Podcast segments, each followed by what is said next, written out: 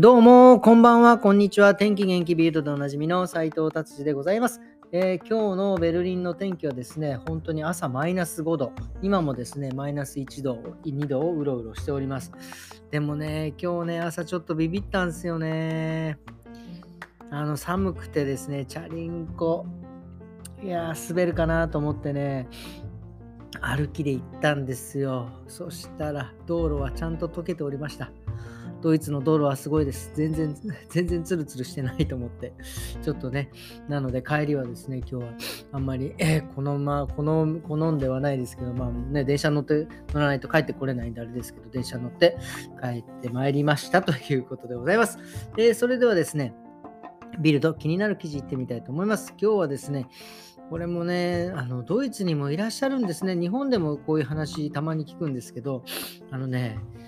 動物をですね、この彼女の場合はですね、800匹のネズミをですね、なんかどっかから買い占めたり集めたりしてですね、一緒にですね住んでたっていう話ですよね。もうこれとんでもないですよね。これ本当に多分箱に入れてたり入れなかったりとか、どういう風な飼い方をしていたのか分かりませんが、とにかく近所の人たちからですね、匂いが気になるという苦情が入って、警察入ったら、800匹のネズミが発見された、見つけられたということですね。でですね、これでその動物ネズミはね回収されてですね、そのいわゆるこれはですね、なんか動物愛護協会からですね、これからちょっと訴えられるんじゃないかというような話になっております。もちろんね、劣悪な環境でしたらね、やっぱりその動物ネズミとはいえですね、やっぱりそれは一つの生命ですね。それはちょっといけないと思います。特にドイツはですね、ペットに関して、特に犬とかね猫もそうなんですけど、本当に厳しいので、例えば大きさによってこれぐらいのスペースがないと飼っちゃいけないとか、いろいろね事細かく決められてます。その分ね、結構比較的ドイツはですね、レストランとかホテルとかね、犬とか、連れてっても大丈夫というのもね、やっぱり、ルールがありますんで、やっぱりその辺はね、守らないとですね、これ本当にかわいそうです。そしてこの、ネズミはね、これ繁殖率が高いんでしょうがないんですけど、ほとんどのネズミがですね、やっぱり妊娠しててですね、これからどんどん増えていくという状態になってたので、この辺でね捕まってよかったんじゃないかなというふうに思います。はい、じゃあ次行ってみたいと思います。次はですね、今日も冒頭で今話しました雪でですね、マジビビったっていうね、それでチャリンコ乗れなかったっていうのでですね、車の次は話題でございます。車もですね、やっぱり道路多少ね、滑らないとはいえやっぱり滑るところもあるわけで、やっぱりね、そこ特に山道なんかはですね、結構滑って横滑りしたりとかして、特に冬タイヤなんかにしてないっていうことは多分ないと思いますけどね、してない人はもうガンガン滑るっていうのね、これ本当に大事。もうね、例えばギアだったらもう2速からスタートとか、とにかく温めてスピードを発進する。それからですね、ブレーキ、アクセルは本当にゆっくり慎重に進んでいくとかっていうのが非常にですね、事細かくですね、やっぱり雪国なんだなと思いますね、こういう記事を読むと。僕もですね、昔ね、アーデアーツェって言って、日本でいうその JAF みたいな、なんていうんですか、車のなんかそういう助ける協会みたいのがあるんですけど、そこでですね、雪道の車の急になんか横滑りしたりとかですね、そういうのをですね、横滑りした時の対処をですね、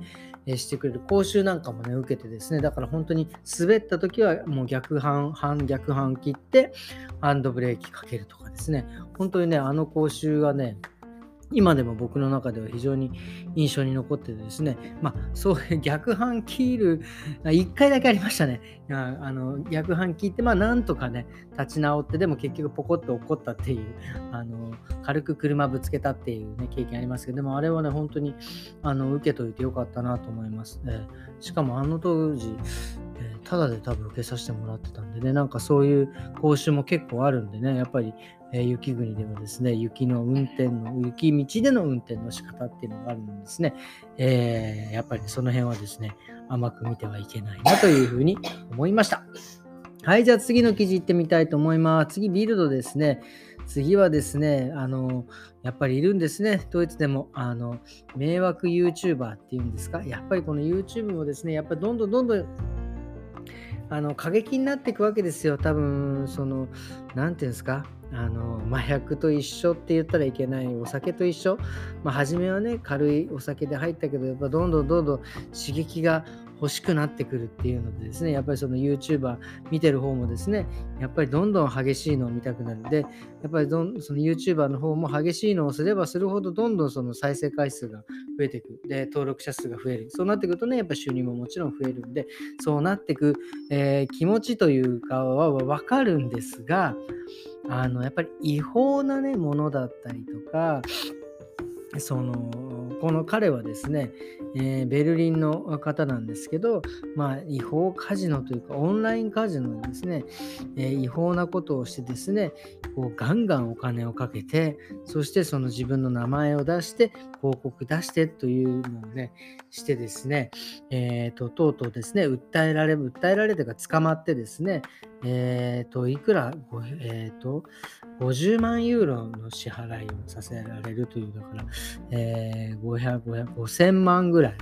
の支払いをしろというような裁判所から出てます。これね、本当にもう日本でも、まあ日本ではないか、ちょっと僕、今ほら、スシローのことでね、まあちょっとこう話題になってますけど、やっぱりああいうことって、まあ彼は YouTuber ではないのかもしれないんですけど、そうやって、そういうことで目立つとかっていうのは本当にちょっと良くないなっていうのをね、もうパンチしたいです、本当に。っていうことでございます。今日のビルド、こんな感じで終わりにしたいと思います。ですね、今日はですね、実は、明日からですね、また、うちのリンクヘアデザインはちょっと最後のね、改装の、工事に入ります。まあ、なので、明日は水曜日、水、木、金、土、で、4日間で日曜日ちょっと掃除して、また月曜日から再オープンという風になりますね。本当にね、ようやくこれでこう全部のですね、工事がうまくいけば終わるということでね、本当にこの工事にね、携わってくれた方とかですね、には本当に感謝しかないです。本当にありがとうございますっていうしか僕はもうございませんね。あとちょっとね、お店もですね、ちょっとこう、特に僕がカットするところはね、ちょっとバウシュテレみたいにこうちょっとねなってたんですけど、それでもですね、お客さんはね、何にもさすがベルリンですね、その何にも関係なく、ね、カットさ、来てくれたね、いろいろ本当に来ていただいて本当にありがとうございますというね、もう今日は感謝のですね放送にしたいなと思っております。そしてですね、さらにですね、工事明け、来週の月曜日からなんですけど、今度はですね、また新しいですね、スタッフがですね、また増えます。スタイリストの方たちの、インスタとかにはもうね、載せましたけどね、この方たちも本当にね、いい人たちで、本当に今年はですね、もう本当にこれで工事終わってスタッフ増えてっていうのはもうね、もうなんか今年はなんかいいことがちょっとあるかなぐらいな感じでですね、ちょっと使いすぎてねえかみたいなね感じでですね、もうとにかく、とりあえず、いろんなことが形に、ね、なり始めてきたので、ここでですね、調子に乗らずにですね、感謝でいきたいなと思います。これは本当にね、お客様のですね、笑顔を見るための、ことなのでですね、気を引き締めてですね、これからもバシバシお客様の笑顔を見るために頑張っていきたいなというふうに思っております。こんな感じでですね、お後がよろしいようでという感じで終わりにしたいと思います。とりあえずですね、明日からリンクヘアデザインはですね、日曜日までお休みなんで、また月曜日からよろしくお願いしますということです。放送はですね、明日もちゃんとしっかりやらさせていただきますので、よろしくお願いします。それではですね、また明日。さようなら。